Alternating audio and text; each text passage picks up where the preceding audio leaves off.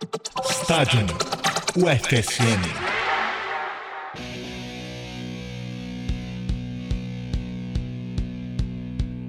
Come on, come on. Come on, come on. Bom dia, boa tarde, boa noite. Programa podcast Estádio UFSM. Falando aqui o coordenador do projeto, professor João Malaya. Esse que é um projeto que conta com o apoio do Núcleo de Rádios da UFSM e também do projeto do, dos programas de apoio a- aos projetos de ensino da UFSM, o ProLicem. É, e a gente vem aqui falar um pouco sobre histórias do esporte, histórias das práticas lúdicas, aquilo que o pessoal do grupo Stadium aqui da UFSM, né, que é o grupo de estudos de história do esporte e das práticas lúdicas, é o que a gente faz, o que a gente se especializa. Estou aqui hoje, além de estar comandando aqui hoje a mesa, né, é, estou aqui com a presença do Richard Prestes, que é o bolsista do projeto. Tudo bom, Richard? Opa, tudo bem, gente? Bom dia, salve pra galera que tá ouvindo aí. Vamos dar mais um episódio hoje. E temos aqui também hoje o, o participante aqui, que também é habitual do programa, o Matheus Donai, que hoje vai falar um pouco sobre as pesquisas dele. Tudo bom, Matheus? Tudo ótimo, um prazer voltar aqui no estúdio. Quando estamos gravando, estamos melhor. É verdade. O projeto eh, começou como sendo, na verdade, quase que uma, uma- um projeto bem experimental, né? Da gente vir aqui falar um pouco sobre, sobre aquilo que a gente pesquisa, sobre temas que a gente achasse interessante. E aos poucos a gente vem eh, também se habituando com esse ambiente que é um pouco é, estranho, né, para os historiadores, para as historiadoras, que são os estudos de rádio, né? Então a gente vai aprimorando a linguagem, vai falando um pouco aqui, é, tentando falar de maneira bastante simples sobre aquilo que a gente estuda.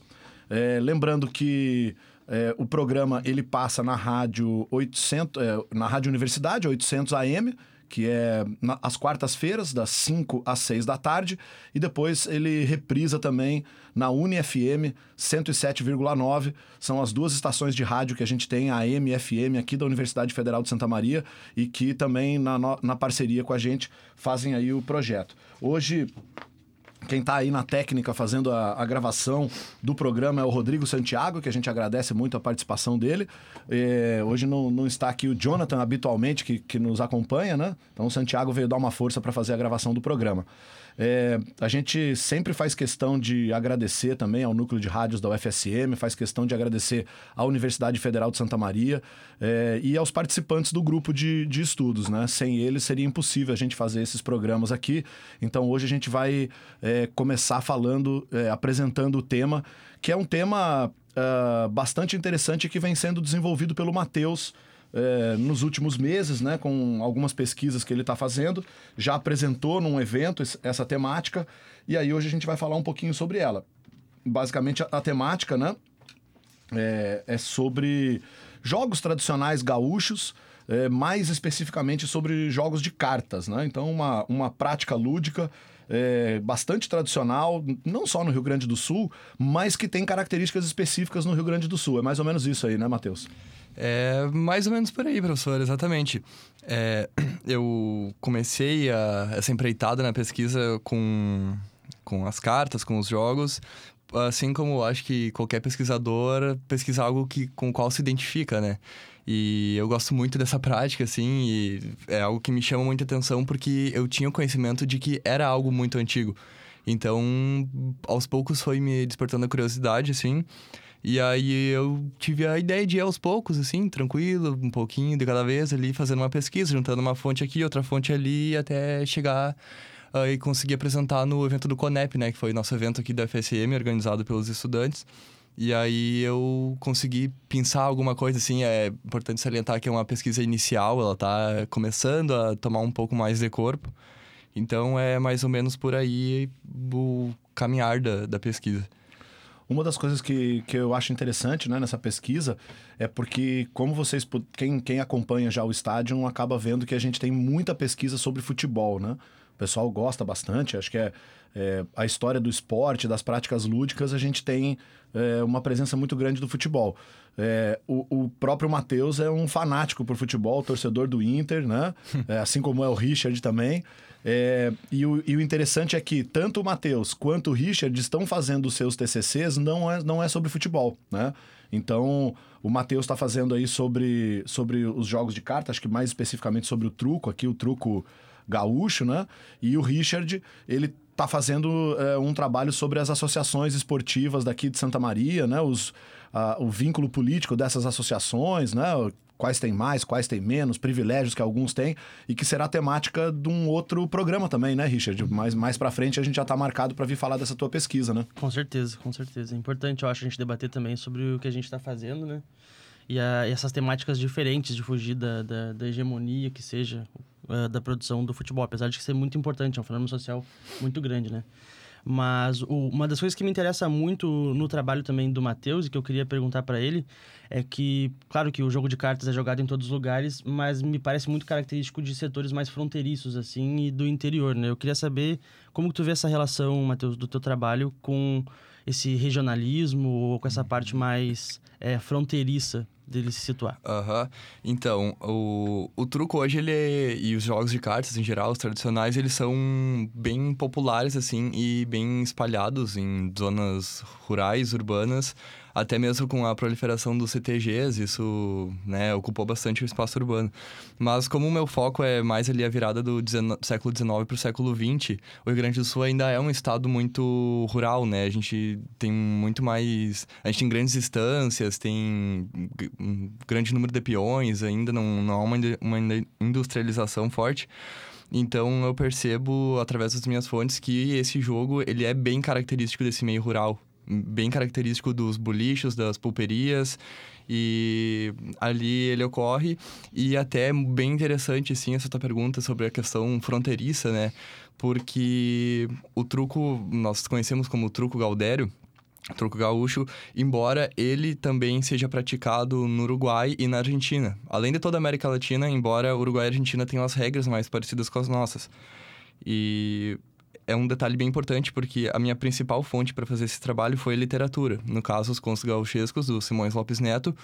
Só que uh, já identifiquei obras do, do Borges, escritor argentino, e do Sarmiento também. E ambos escrevem sobre o jogo de truco e sobre esse mundo rural, sobre uh, essa vida interiorana. E a prática do carteado tá ali também. Até porque essa, esse traço cultural, esse aspecto do lazer, que é o jogo de cartas, ele é muito trazido da, dessa região fronteiriça, né? Da cultura espanhola. O próprio baralho, que é o instrumento do jogo... É, a gente chama ele de baralho espanhol, né? Ele tem o, o naipe... Os naipes são diferentes, os desenhos são diferentes daqueles que se usam para jogar o truco paulista, o truco mineiro, enfim, né? Então tem um traço bem marcante aí e não só no, na, na caracterização das regras, mas também até na, na, aquisição do baralho. E aí eu já vou até uh, extrapolar um pouco a tua pergunta, assim. Por favor. E um dos resultados mais interessantes, assim, que eu encontrei na minha pesquisa, e aí eu parti do conto Contrabandista, do, do Simões Lopes Neto, é que ele, ele menciona ali que o, o baralho ele pode ser comprado somente em Porto Alegre. E não pode comprar de nenhum outro lugar se não for dali. É uma regra uh, do governo.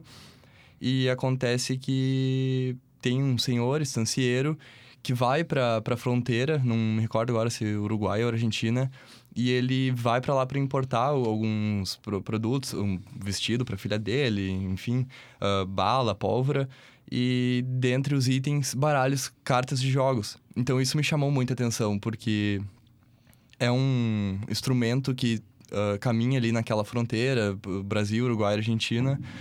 E então ele tem essa, essa característica, assim, né? Ele já, eu já identifiquei também como um, um início de um, um, princípio de violência, uh, porque tem a fiscalização, tem confronto. O próprio conto contrabandista ele termina com um confronto, né? O cara que vai para a fronteira ele acaba uh, sendo ferido, sendo morto.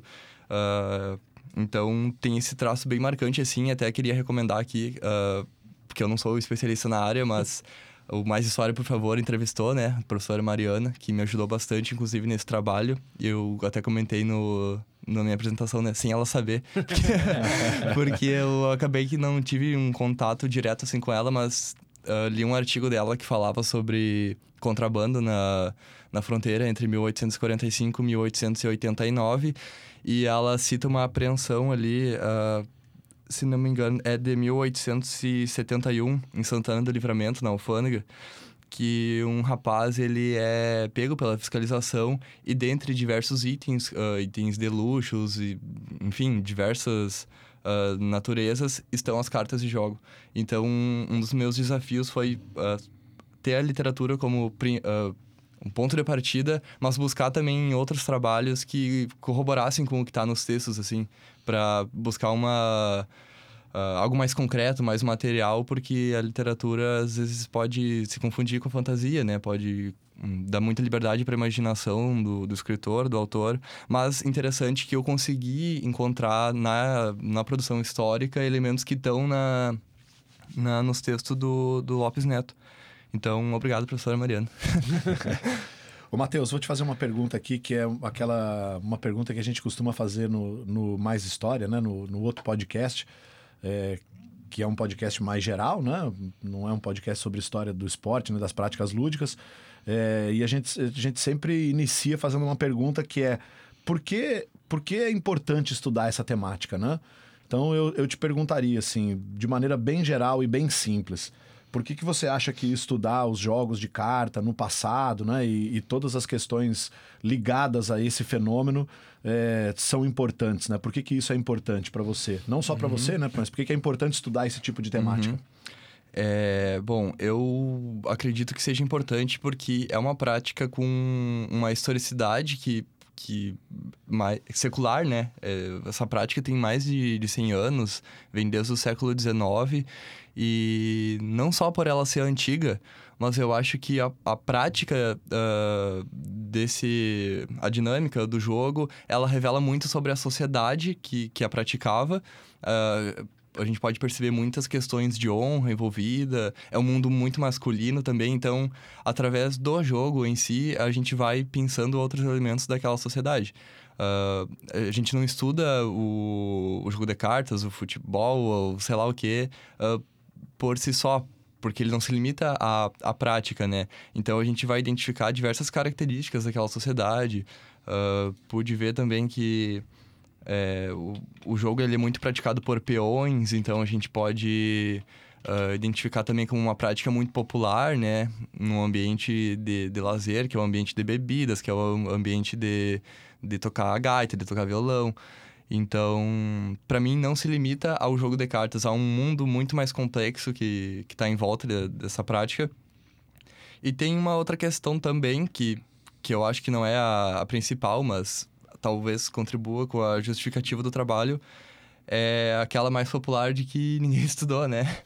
então, eu posso estar até falando alguma bobagem aqui, mas eu, de fato, tentei procurar qualquer trabalho que arranhasse o tema, assim, e não consegui o máximo que eu busquei, assim, foi... Foram artigos sobre literatura e até isso é algo muito interessante, que o Simões Lopes Neto, ele é estudado pelo, por diversas áreas do conhecimento, né? Pode estudado pelas letras, pela história, enfim, não, não falta área que se interesse, tamanha a complexidade da obra dele, o quanto ela nos revela em questões de comportamento, da identidade, de de vocabulário, né? O vocabulário dos textos dele é muito intrigante, assim, porque foge da nossa realidade atual, urbana. Então, eu justifiquei também o uso desse, desses textos dele como algo que tem muito a oferecer, assim, para compreender aquele mundo do século XIX, mais especificamente a final do século XIX, né? Início do XX. Então, eu acho que se justifica por aí. Eu fazer uma pesquisa sobre o carteado, né? O, o professor Flávio de Campos, que é, é, professor do Departamento de História da USP e é o coordenador do Ludens, Núcleo Interdisciplinar de Pesquisa sobre Futebol e Modalidades Lúdicas, é, grupo do qual me orgulho de fazer parte, né?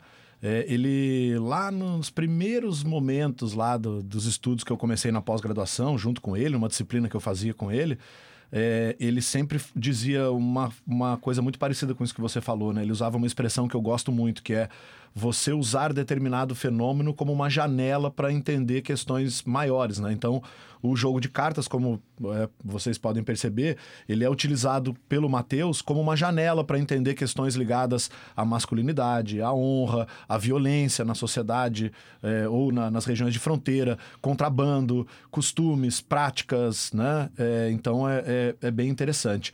A gente tem aqui para né, adentrar um pouco mais a fundo a nossa conversa, o Matheus escolheu uma música do Pirisca Greco, Jogando Truco.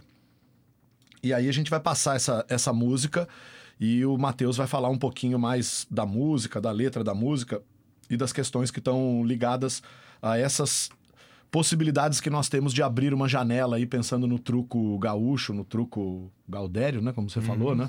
Ah, só uma, uma questão aqui, às vezes é, o Matheus, o Richard aqui, quando eles falarem CTG, né, para quem é de fora do Rio Grande É do. Sul, é o Centro de Tradições Gaúchas, né? E eu, como estrangeiro, morando aqui, né? o pessoal diz que eu sou estrangeiro, então eu, eu sempre me ligo nessas coisas para poder falar. Então, é, quando o Matheus falou da profusão de CTGs, são os Centros de Tradição Gaúcha. Ô, Richard, explica aí o que que é um CTG para o pessoal que é de fora do Rio Grande do Sul.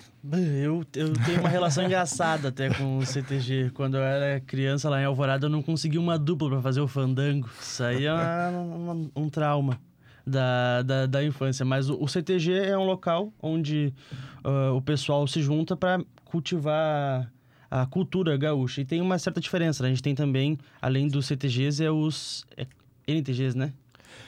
Ah, eu conheço DTGs, também, DTGs, departamentos né, de DTGs, tradições gaúchas. E a- lá a gente vai ter é, as prendas, né? Os gaúchos e tal. Explica o que é aprenda. E a, a prenda. Desculpa, gente, é engraçado. Mas a, a prenda seria a, a forma correta de ser a mulher do gaúcho, né? Então ela tem. Uma um- idealização, é, é. né? Uma projeção do É. passado, né? O importante a gente destacar que isso é tudo inventado, que isso é tudo construído, né? Não que não tenha uma base histórica e tal, mas o, o modelo do CTG como a gente conhece hoje, ele foi criado, né? É uma criação, não que ele seja menos importante por causa disso. Uma série de fenômenos acontecem dentro do CTG que é importante que sejam, sejam estudados, né? Podemos destacar um ponto positivo também, que é os almoços com risoto, com maionese, com salada, né? o bom, o 14 tipos de mate diferente, do mais topetudo ao menos topetudo, entendeu? É assim, ó, o CTG é muito legal e, e tem vários ambientes de formação até para os jovens, assim, ah, em alguns locais como de zonas periféricas, o CTG acaba tendo uma função social até de formação para jovens. Então, o cara vai lá, tem várias atividades para treinar laço, é, até de a questões de dançar, né? dança, né? A gente tem um- uma série de, de formas de dançar e de, e de estilos diferentes de dança nisso. Então, o meu pai, por exemplo, ele fazia. é, começou com fandango e tal. E toda a infância dele foi fazendo o CTG. E, a, e lá ele conhece um- conheceu uma série de pessoas aqui em Santa Maria que se tornaram amigos. Então tem um ambiente de lazer ali também e de movimento da comunidade, né? É, curiosamente, em, em alguns locais, eu não sei se isso se faz em todas as cidades, na minha cidade o CTG ficava do lado da Associação de Moradores. Do lado da paróquia também. E esses eram os três ambientes onde a comunidade mais frequentava, né? Então tem suas importâncias o CTG. e que ainda, é, pelo que o- o- os meus colegas falam e, o- e os meus alunos, né, também, é, ainda é muito pouco estudado, né? Essas práticas assim do CTG pela a sua historicidade, né? O passado do, do- desses CTGs, né? O quanto eles têm esses vínculos com a comunidade. É, creio eu, arrisco aqui, não sei se estou correto, né? Vocês me corrijam se vocês acharem que, que não é essa impressão, mas é, acho que como os CTGs muitas vezes são ligados a, a questões mais conservadoras da sociedade, acho que historiadores e historiadoras acabam vendo isso com, né, sei lá, com, ah, não vou estudar isso porque isso não está comprometido com as minhas causas, com as minhas militâncias, né? É, é uma questão de diálogo. Eu lembro que no meu quinto ou sexto semestre eu estudava ainda federalismo e Revolução Farroupilha e eu fui fazer uma palestra em Porto Alegre no Parque da Harmonia, né? Que é onde tem a, o mês do, do gaúcho lá em Porto Alegre. É, e foi no, no Piquete, que é o lugar onde é construído e as pessoas frequentam no Parque da Harmonia, né? Constrói as casinhas de madeira, que tem todo um ambiente, que é o Piquete.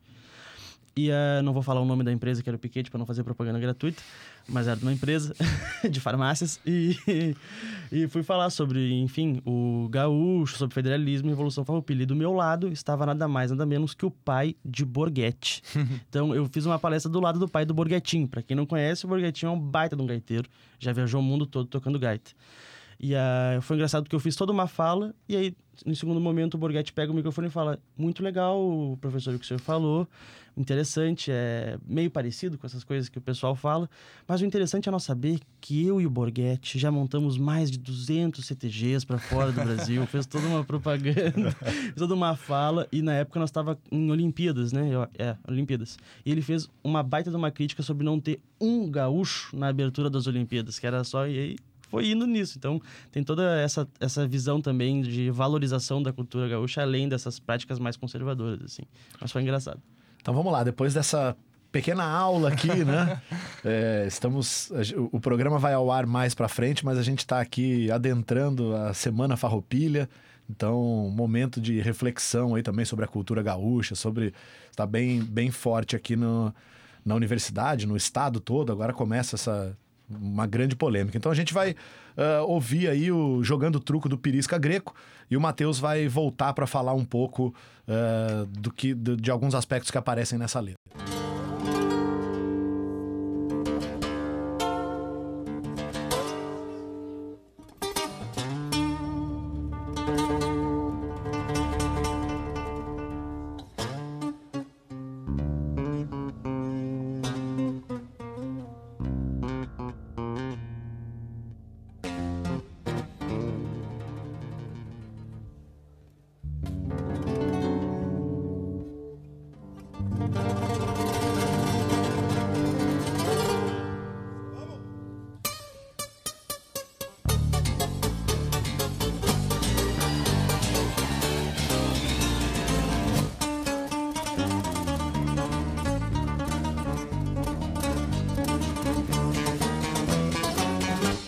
Venho lá da fronteira com as 40 na mão para ensinar-lhes o truco nos versos desta canção.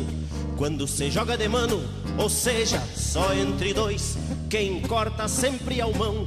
Pra dar as cartas depois, pra começo de conversa, veja se tem pro primeiro, agregando 20 pontos com duas do mesmo pelo. Envido, não facilite, 29 é morredor, se for três do mesmo naipe. Diga um verso e cante flor.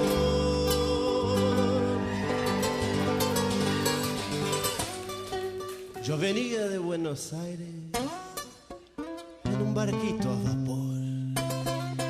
Casi, casi cayó en agua para agarrar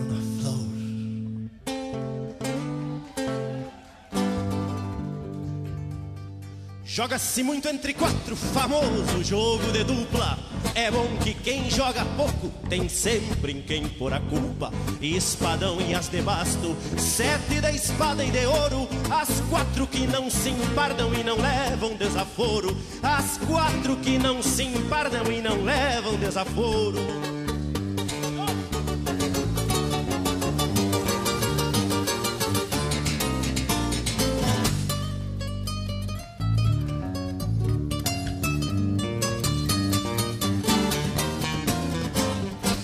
Três e os dois em seguida, os Gueme e o valente rei. Pra esse nunca semente, e isso no truco é lei. Uma perninha mutuca sempre tira boi do mato, com manilha meta truco. Despare do vale quatro. Meia dúzia de parceiros, doze tento é a virada. Na testa ninguém se empresta e quem chama é o pé na rodada. Primeiro se aprende as regras, depois se aprende a mentir. Se cuidem dos calaveira que eles andam por aí. Se cuidem dos calaveira que eles andam por aí.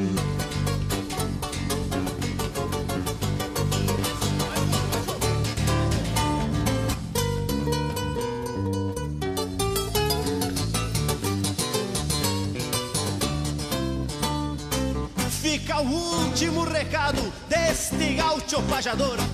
Quem tiver azar no jogo, está com sorte no amor.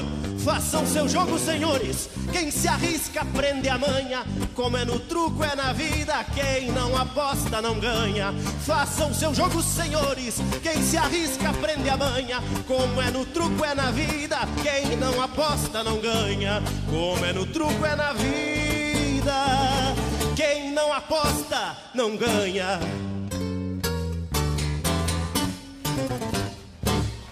Muchas gracias. Bueno, escutamos aí então essa musicaça do, do Perisca Greco. Eu acho ela muito, muito massa. O jeito que o violão é tocado, assim, parece que a qualquer momento as cordas vão arrebentar de tanta gana, né? Então, o Perisca Greco é um músico nativista, nascido na, na fronteira, né? E nascido em Uruguaiana.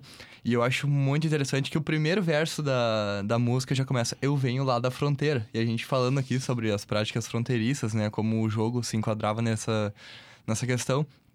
E essa música para mim ela é como se fosse um manual do jogo de truco, porque embora óbvio não dê conta de todas as regras e, e leis do jogo, mas ele ensina de uma forma às vezes até engraçada, né? Uh, ele começa falando aqui, uh, vem nos versos dessa canção para ensinar-lhes o truco e fala que pode se jogar de, de mano, ou seja, um contra um, uh, de dupla, que quem joga pouco tem sempre tem sempre em quem pôr a culpa, né? uh, jogar de trio também. E ele vai dando algumas dicas, assim, que eu, que eu pensei aqui, por exemplo, quando você tem duas cartas do mesmo naipe, uh, tu tem a possibilidade de somar pontos através do envido, né? Que tu, tu desafia o, o teu oponente, se ele tiver duas cartas do mesmo naipe também, ou se ele não tiver, ele pode tentar um, aumentar o valor da aposta para ter mentir, né? É uma a mentira é uma é o segredo da, da vitória no truco, né? Tem que saber mentir. E ele fala que uh, envido não facilite 29 é morredor. Então ele fala 29 é morredor, é, um, é uma pontuação razoável, interessante, boa, mas é morredora, porque o outro o, teu adversário pode ter 30, 31, 32 ou 33, que é a pontuação máxima. Então tu pode até achar que tu, tu vai ganhar com essa pontuação, mas tu não vai. Então ele já vai, essa música vai dando algumas pistas, né? Uh, ele fala também uh, com as manilhas que tu vai pro truco. As manilhas seriam o 7 da espada e o 7 de ouro, que são, a, respectivamente, a terceira e a maior carta do jogo. Uh, tu pode ir pro truco com elas, mas não vai pro vale 4. Porque vale 4 são 4 pontos e se teu oponente tem o espadão ou o as de, o as de paus, tu vai morrer. Então, eu acho essa música bem interessante, sim. Ela. Não vou examinar ela item por item aqui, mas Uh, ela fala bastante sobre as regras e sobre o, o modo de jogar, da, as dicas do que, que tu faz ou o que, que tu não faz. E o mais importante, a lição, a lição da música fica nos últimos versos, né? Façam seu jogo, senhores, quem se arrisca aprende a manha. Como é no truco é na vida, quem não aposta não ganha. Tem uma parte aqui, Matheus, que eu, que eu fiquei de te perguntar, né? Que ele, é, ele, ele é no segundo verso da música, ele diz, né? Para começo de conversa, veja se tem para o primeiro. Agregando 20 pontos com duas do mesmo pelo.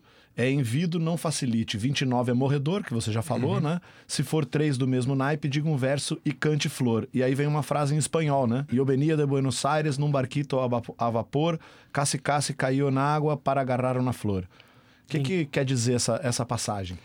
Uh, então, primeiramente, como eu falei que o envido são duas cartas do mesmo naipe, é, a flor são as três cartas, você sai sempre com três cartas na mão, né? Ah, as três cartas do mesmo naipe, sejam elas copas, ouro, paus ou espada.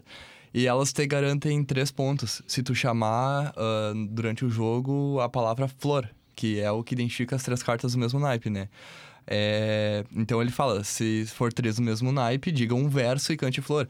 E essa questão do verso é algo bem. para mim, algo é uma das minhas partes favoritas do jogo. Porque tu pode utilizar diversas formas de falar flor, tu pode só falar flor, assim, no meio do jogo. Ou tu pode declamar uma poesia, né? Pode... Chamar rinite, dar uma passada no nariz. É, são diversas as formas. E aqui entra um detalhe muito massa, assim, que é... Tu pode tirar com o teu adversário, né? Enquanto tu vai gritar a flor. Até esse verso aqui que, que o Perisca colou na, na música dele, é... É um verso até... am- amistoso, né? Que, que poupa o adversário de, de qualquer zoação. É, um detalhe importante é que é que quase casi casi caiu na água para agarrar na flor, é que a partir do momento que tu cantou, seja num verso, seja no tipo, ah, vou ali pegar o, aquele vaso com uma flor, tu falou, falou. E se tu não tiver as três do mesmo naipe, tu vai pagar todos os pontos da rodada. Então, tem diversas outras eh, outros versos que são popularmente conhecidos, a gente não sabe qual, é- qual é a autoria desses versos, mas eles são extremamente populares, assim, quem, o pessoal que costuma jogar eh, geralmente sabe desses versos, e eu até vou evitar falar alguns aqui, né, pois... ah, rádio pública, família que não. brasileira escutando. então, até importante pontuar também, tem alguns que são bem ofensivos, né? Propagam alguns tipos de, de opressão, principalmente frente às mulheres.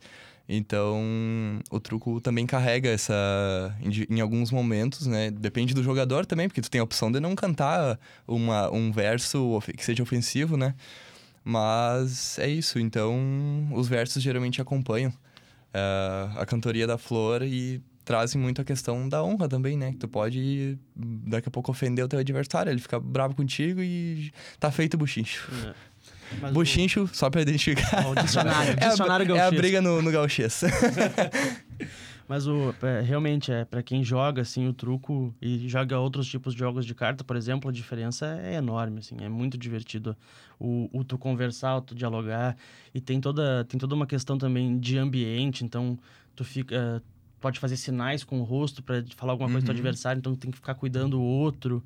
É, tem todo um, um ambiente além do que só as cartas que estão na mesa, assim. Se, se torna algo bem... Quando a gente já fez... Organizou alguns torneios pelo diretório acadêmico aqui do curso de História, da Palm Acho que foram dois já de truco. E é, nas finais, o ambiente de tensão que se cria para disputar o litrão de, de polar não é pouco. Não é pouco. Então, é, é, tem uma construção ali em torno do jogo. É, é bem, é bem a mais do que só algumas cartas e pessoas botando elas na mesa, né? A Polar, que é a cerveja também produzida aqui no Rio Grande do Sul, né? Tipicamente gaúcho. É, uma vez eu. A Que Polar é engraçado porque eu uma vez vi um caminhão, né? De Polar e tinha uma placa atrás do caminhão: proibido circular fora do estado do Rio Grande do Sul. então. é, É, eles apostam muito na, na propaganda bairrista, né? ah, o símbolo da, da Polar, o rótulo, sei lá, é a bandeira do É, Rio Grande do Sul, né? São com as cores da bandeira do Rio Grande do Sul, né? Até aproveitando os ganchos de gauchismo e de, de briga, que até era uma coisa que eu queria eh, perguntar, assim, que eu acho bem interessante do trabalho do Matheus, que é a questão da violência mesmo, assim, a violência em si. É, como, eu queria saber como ela aparece, assim, não só no, no conto que tu analisa ao longo do livro, eu sei que tu, tu leste todo o livro, do, do Simões, e essa relação, assim, com até a honra ou o próprio lazer mesmo. Uhum. É, então, o... esse livro Contos Gauchescos, ele tem um total de 20 contos. E eu não fiz um levantamento de quantos, mas certeza que mais da metade tem desfecho envolvendo violência. Eu tava pensando ah, dizer, né? Até falei, talvez, no, no, na apresentação do Conep. O, os contos gauchescos estão são equivalentes aos filmes do Tarantino, né? Porque tu tá ali de boa num, num lugar qualquer, assim, parece que nada vai acontecer. Daqui a pouco tá todo mundo caindo no chão, sangrando. Uma cena épica de violência. E assim ocorre também nos contos dele, né? São três contos que, que falam sobre a prática do carteado. Eu não recortei especificamente pro truco para não limitar, né? Deixei. Quando ele fala em cartas, eu já, já considero jogos de cartas. E são três contos que o lazer ou a prática do, do carteado não é o, o tema principal, ela atravessa os contos em algum momento. Ele escreve ali uma linha, um parágrafo, mas já é o suficiente para para demonstrar bastante coisa, assim, né? Então a violência eu consigo identificar ela no, no momento em que existe um, um tripé, que é o, o bar, a bebida e a, o jogo de cartas, ou qualquer outro jogo, né? O jogo do osso, as carreiras, tudo isso também tá inscrito nesse mundo da, da violência. Ah, nesse momento, da minha pesquisa, quem me ajudou um pouco, assim, a, a entender melhor foi o professor César Guazelli, da URGS, que escreve alguns trabalhos sobre a violência através da literatura, né? A violência no, no espaço uh, rio-grandense. E ele tem umas passagens bem interessantes, assim, que fala que a habilidade no manejo das armas brancas, ela se confunde no espaço de trabalho uh, do peão e no espaço de lazer dele. Ele tá sempre com uma faca na cintura, ele tá... A, a morte, ela... Existe uma certa na naturalização da morte, a gente não tem essa compreensão atual que nós temos, né? E isso tá explícito no, nos contos do, do Lopes Neto, assim, é um... É um desentendimento mínimo, assim, uh, trivial, co coisas que a gente não imagina que vai causar uma morte nos dias de hoje. E aí daqui a pouco tá todo o bar, todo o boliche ali com suas adagas, um cortando o bucho do outro, né? A, a famosa barriga, para quem não é da nossa terra. E então, essa, essa violência está muito atrelada a questões de honra, né? A você se sentir ofendido pelo seu adversário, acerto de contas também, dívidas, é, disputa por mulheres também. São elementos provocadores dessa, dessa violência. E como os peões, que eram o principal público de, dessa jogatina, uh, tinham manejo na arma, eles lidavam nas charcadas, lidavam na, no corte do gado, no abate do gado. Então, são mundos que se misturam, assim, né? Até por isso Uh, no trabalho a gente teve, na apresentação do Conep, a gente teve muito essa discussão, assim, né? Sobre o, conceito do lazer nesse momento, assim, né? Porque muitos autores vão identificar o lazer como uma prática moderna, né? Que vem em oposição ao trabalho, uh, pós a industrialização. Só que a gente está falando aqui de uma prática que ela acontece na zona, na zona rural, onde a modernidade não, não, não chegou de fato, assim, né? As pessoas não, não têm noção disso. E se confunde o espaço de trabalho e o espaço de, de lazer. Mas eu, igual, uh, preferi usar realmente esse termo lazer até porque no conto Contrabandista, que eu já citei, o Simões Lopes Neto, ao, ao escrever, o, o, narrador da, da história, ele fala.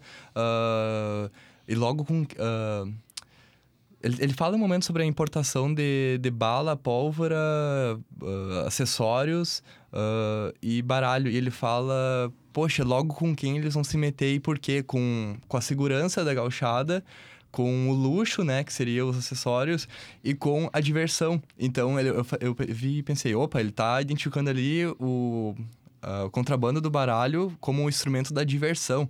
Então não é também só um lugar onde o pessoal vai lá para brigar, eles vão para se divertir, né, e, e, escutam música, conversam, bebem.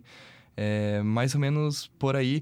E aí eu trago também um outro fator, que daí são possibilidades de, de pesquisa, né? Uh, isso é engraçado porque quanto mais a gente pesquisa, mais a gente vai encontrando lacunas a serem preenchidas. E até o professor João me passou há muito tempo atrás um, alguns processos ali para uh, ah, que ele tinha encontrado, processos criminais, né, em Santa Maria.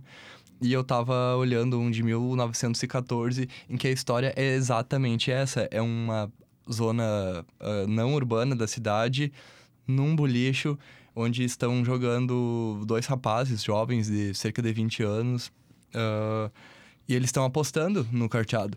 E aí um rapaz perde duas vezes e paga a cachaça pro adversário dele. Só que quando o adversário dele perde, ele cobra a cachaça e o cara não quer pagar para ele. O que acontece? Facada. o cara dá facada no outro. E aí ele acaba sendo preso, enfim. Só que aí a gente consegue ver como a vida, a vida real, né, material também. Uh, uh, o que está no livro tá, tá na, na sociedade nesse período, né? E a gente já está falando em 1914, já não é século XIX. Uh, ah, embora seja início do, do 20, essas práticas ainda se mantêm, né? Um, em espaços não urbanos, onde a modernidade ainda não, não atingiu em cheio, né? Então, dá para falar bastante sobre violência ao estudar eu ia, ia, tava pensando aqui, eu tinha, eu tinha programado para fazer uma pergunta mais ou menos nesse sentido, né? É, e aí, uh, para pensar um pouco na questão da violência relacionado àquilo que se convencionou chamar a alma do gaúcho, vai, podemos colocar assim, que aparece muitas vezes nas crônicas, né? Essa coisa do, da alma do gaúcho, do jeito de ser do gaúcho, né? E aí é, foi interessante a tua, a tua fala, porque você falou é, duas coisas que me chamaram a atenção, né? Primeiro que não é só o carteado, né? Que, que são várias outras práticas lúdicas, e eu tenho... Quem acompanha aqui o, o estádio já viu, a gente já comentou sobre isso, sobre as carreiras em cancha reta. Uh, e aí eu, eu, trabalhei muito num artigo agora, que estou escrevendo também, junto com o professor Remédio, o professor Jonas, né, sobre isso. A gente trabalhou com um autor que é o Antoine Compagnon, francês, que escreveu um livro chamado Cinco Paradoxos da Modernidade. E aí ele tenta dizer que muitas vezes o discurso da modernidade é a narrativa vencedora, a narrativa que não a vencedora, mas a que se impôs mas não necessariamente é a vencedora. E aí a gente está trabalhando como, é, por exemplo, o turf, né? Os clubes de corrida de cavalo são o, exemplo da modernidade e as carreiras como sendo esse lado B, né? Da, da modernidade, esse paradoxo da modernidade que por incrível que pareça, hoje a gente olha, eu acho que tem, se eu não me engano, dois clubes de corrida funcionando o ano inteiro no Rio Grande do Sul, né? Que é o, o Cristal, em Porto Alegre, e o clube do Jockey Clube de Pelotas. Aí acho que agora tinha um projeto também para revitalização do Jockey Clube de Alegrete. Em Bagé, de vez em quando, tem um ou outro assim, né? E parece que aqui em Santa Maria também estão fazendo um projeto para revitalização do Jockey Clube daqui, né? Da antiga Sociedade Protetora do Turf Santa Mariense. Mas é, as carreiras continuam, né? Elas continuam não só presentes na literatura mais atual, nas músicas mais atuais, no cinema gaúcho, é, mas ela também acontece, efetivamente ainda acontece, ainda junta muita gente, é, geralmente é nessa zona de subúrbio ou na zona rural, né? É, e em 2014 ela foi declarada Patrimônio Histórico e Cultural do Rio Grande do Sul. Então, é, o, e o, o, outro autor que fala sobre isso, que a gente já entrevistou aqui, é o Kleber Dias, né? Que ele fala muito sobre a historiografia do lazer, que toma o parâmetro da modernidade como régua para pensar todas as questões do lazer, né? E a gente tem um campo muito grande. Vocês devem ter ouvido aí uma frase do Matheus, que também é uma frase bem recorrente aqui, né? Quando eu comecei a estudar, eu fui vendo mais lacunas se abrindo, né? porque é um pouco isso. E o que eu ia te perguntar, Matheus, é o seguinte. Uh, nesses estudos que a gente vê, a gente vê isso, né? Muita violência na literatura. Aí isso nos fez ir a outros tipos de documento. Aí a gente encontrou muita violência nos processos crime ligado a carreiras, ligado ao carteado, ligado à, à briga de galo, né? a, a esse lazer, essas práticas lúdicas mais rurais, suburbanas, é, do outro lado da modernidade, podemos dizer assim, né? É, e, e, aí dá para perceber também que, pelo menos eu percebi, eu queria ver se você também percebeu isso nas suas pesquisas, que a violência ela passa nesse processo de da literatura para a realidade, da realidade para a literatura, ela passa a ser um dos elementos conformadores dessas pessoas que dizem que existe uma tal de uma alma do gaúcho, né? Quer dizer, ser gaúcho é também é, viver essa, esse, esse ambiente de violência, né? Aí gaúcho mesmo, né? Com o no final, Sim. o homem, né?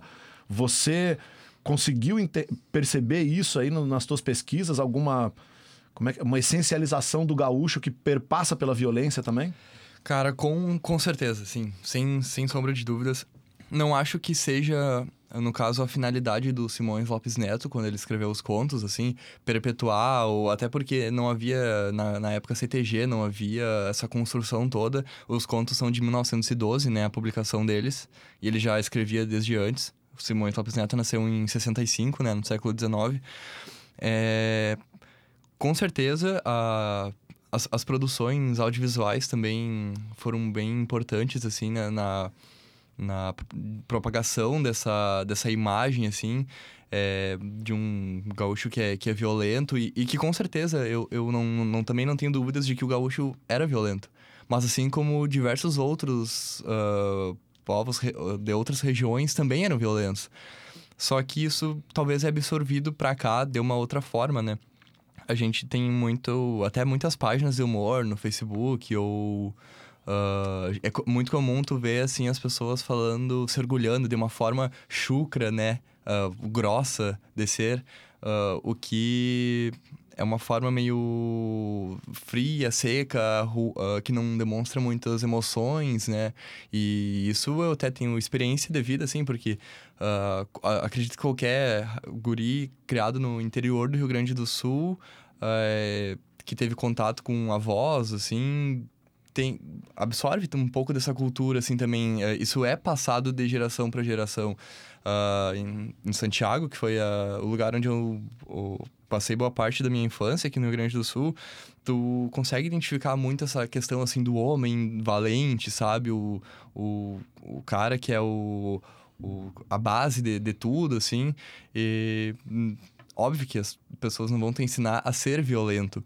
Mas tu constrói, tu identifica toda uma masculinidade, tu absorve isso na figura desse do homem, do gaúcho, e que vai ser propagado em diversas outras obras de literatura também.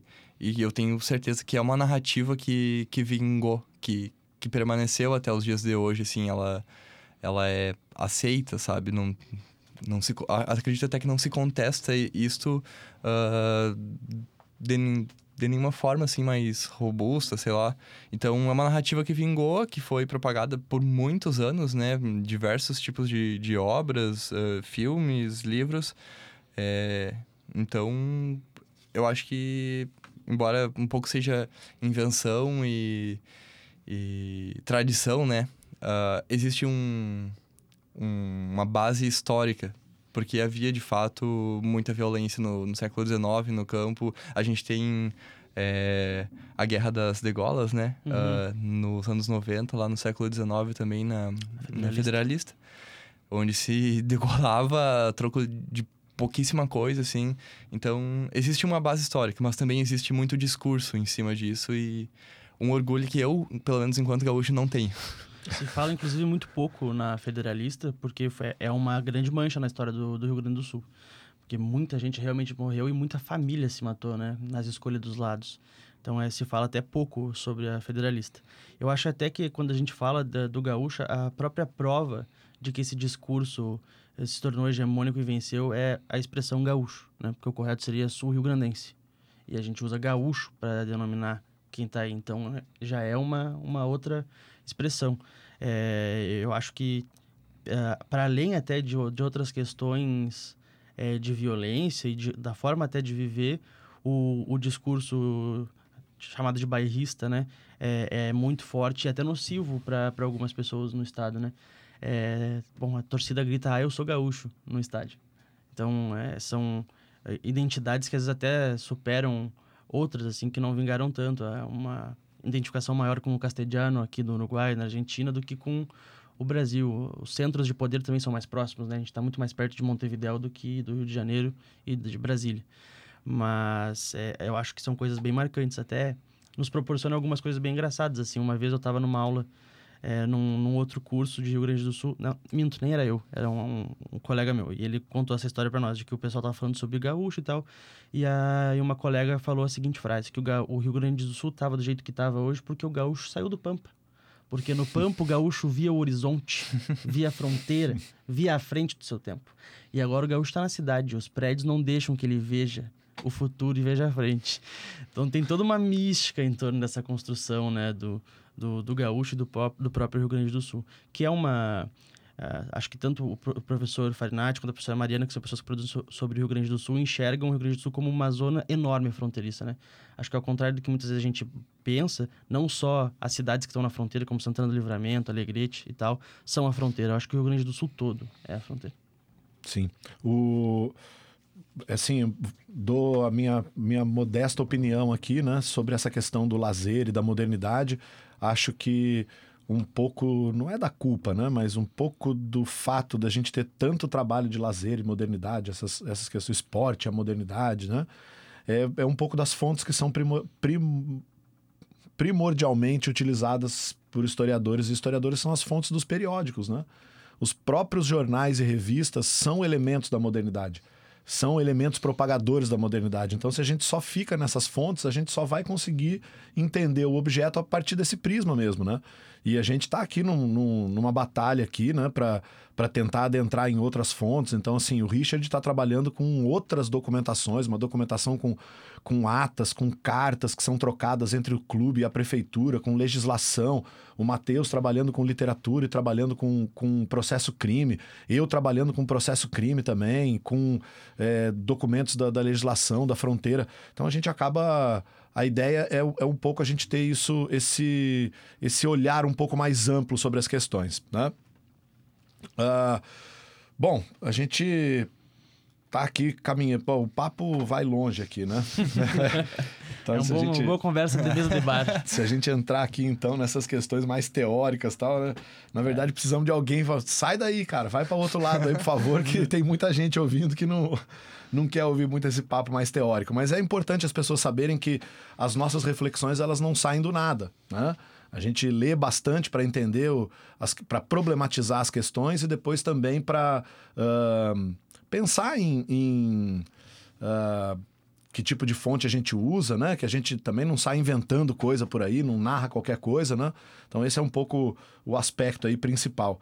Uh, a gente vai fazer aqui um breve intervalo aí, uma, uma uh, chamadinha aqui só para a gente fazer os últimos, as últimas despedidas, os últimos acertos aqui, as últimas dicas e poder encerrar o nosso podcast de hoje, que está aqui com o Matheus Donai, o podcast e o programa da Rádio Universidade 800 AM da UniFM 107.9. Estamos aqui com o Matheus Donai, que está falando hoje sobre o, práticas lúdicas aqui da região de fronteira do Rio Grande do Sul e da região mais rural, né? Principalmente com foco de jogo de cartas. E estamos aqui também com o Richard Prestes, um dos responsáveis também por tocar o projeto do estádio. Então vamos para o último bloco no, da nossa sessão. Estádio UFSM.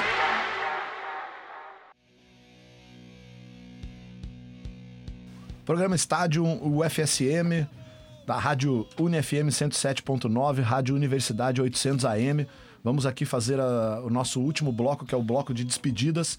Vou deixar aqui uma dica importante como sempre, a gente deixa aí umas dicas para o pessoal de leitura, de sites, blogs, filmes, músicas, né? Então hoje eu vou deixar aqui um blog, um blog muito legal que é produzido pelo, pelo grupo Sports, né? Que é o, o grupo de estudos de história do esporte e do lazer lá da UFRJ, coordenado pelo professor Vitor Andrade de Mello, pelo professor Rafael Fortes, que em breve estará aqui nesses estúdios aqui dando entrevista para a gente também, é, pelo professor Maurício Drummond. E eles têm um blog que é o Histórias do Esporte, então o endereço que vai estar lá no feed, depois quando a gente é, colocar no podcast a gente coloca a descrição, mas é historiadoesporte.wordpress.com. E ali, geralmente de 15 em 15 dias, sobe um texto novo, né? Então, o último texto que subiu ali foi o, os esportes nos subúrbios carioca, cariocas, né? Do, do grande parceiro Ney Jorge dos Santos Júnior, lá uh, também do, do grupo, né? Que faz parte do grupo já há muito tempo. E depois. Uh, peguei uma dica aqui interessante, até chamei o Richard e o Matheus para eles verem ali. Hoje, hoje à noite provavelmente vai ser o, o meu, meu programa, né? Que é uma postagem que foi feita indicando o filme Futebol de Causas que fala um pouco sobre. Uh, é, um, é, um, filme que está disponível no YouTube, né? Futebol de Causas. É um filme de 2009 com direção do Ricardo Antunes Martins e que fala um pouco uh, do movimento estudantil português na época do regime do Salazar. E, e, e, no regime salazarista, até depois da morte do Salazar, né? Então a gente tem ali uma, uma, uma abordagem que é uma contribuição dos jogadores de futebol da Acadêmica de Coimbra, do time da Acadêmica de Coimbra, joga todo de negro, né? E que era formado por estudantes nas, nas contestações estudantis e o seu impacto e influência na Revolução dos Cravos. Então, um filme aí muito. que deve ser bem é, interessante, que é, coloca aí a borda as questões de, de, do futebol e da política. Fica a dica aí, então, é, gente, para vocês acessarem tanto o História do Esporte wordpress.com e ler lá as várias postagens da galera do grupo do esporte, né, do, lá da UFRJ. É, e não só da UFRJ, tem professor da Federal de Minas, tem professor da Unirio, tem professor do Cefet, tem de tudo quanto é lugar, né? É, e aí também assisti esse filme aí, é, o Futebol de Causas de 2009, que também é, tem um filme inteiro no YouTube. Fica aqui o, o meu a, a minha, minha indicação.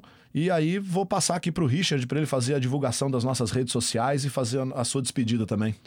É, nossas redes sociais a gente está no Twitter, né? Com arroba. A gente posta alguma sempre divulgando os links do episódio quando vão sair, e algumas fotos dos nossos queridos bastidores. A gente tem, tá, tá também no Facebook com o mesmo arroba, arroba Estádio FSM, ou botar lá Estádio FSM, Grupo de Estudo de História do Esporte e das Práticas Lúdicas, e pelo e-mail estadiofsm.gmail.com.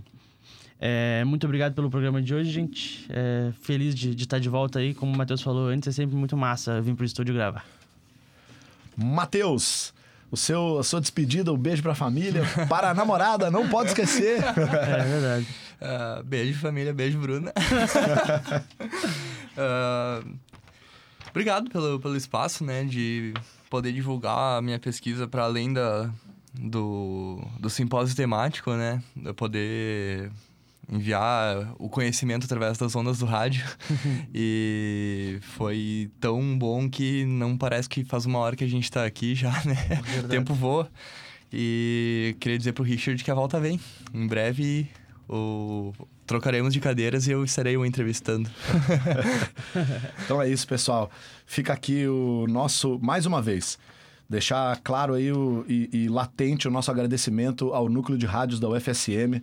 É, o pessoal da rádio aqui é fantástico, cara. Eles nos recebem de maneira muito acolhedora, né? Sempre fazendo um trabalho de excelente qualidade. Preocupados também né, com a divulgação da ciência e tecnologia, com os nossos projetos de ensino. Agradecer ao Prolicem, é, que com, com bastante custo tem conseguido pagar a bolsa do Richard. A gente não sabe até quando, né? Porque efetivamente estamos vivendo uma situação dramática na UFSM. É, e é bom que se saiba disso, né? É, com cortes, com questões ligadas a ar-condicionado, sem, sem poder usar, né? E chegando. Restaurante universitário, né? o restaurante universitário sendo também é, basicamente só para os alunos que têm o benefício socioeconômico, né? Então, é, e mesmo assim o pessoal está aqui, né? Na rádio, sem ligar o ar-condicionado, trabalhando, com um sorriso no rosto. Hoje o Rodrigo Santiago, que veio aí ajudar a gente a fazer a, a gravação e a edição. É, e lembrar sempre que tanto a Rádio Universidade 800 AM quanto a Rádio UniFM 107.9 é uma rádio que não tem compromissos comerciais. Né? Ela tem compromisso com a qualidade, com a compromisso com a divulgação da ciência e tecnologia, com a formação dos alunos. Né?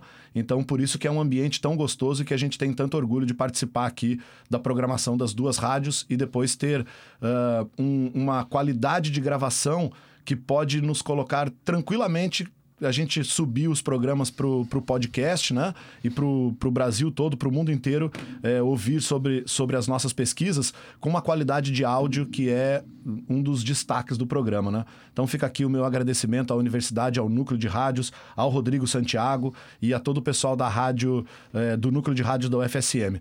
Lembrando também que isso aqui é um, um projeto que é ligado ao programa de pós-graduação em História, ao, ao Prof. História, né? o mestrado profissional de ensino de História, e fica aqui o nosso abraço é, e contamos com, com todos vocês aí nos próximos programas.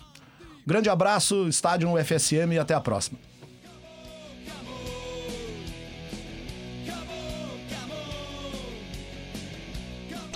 Estádio UFSM.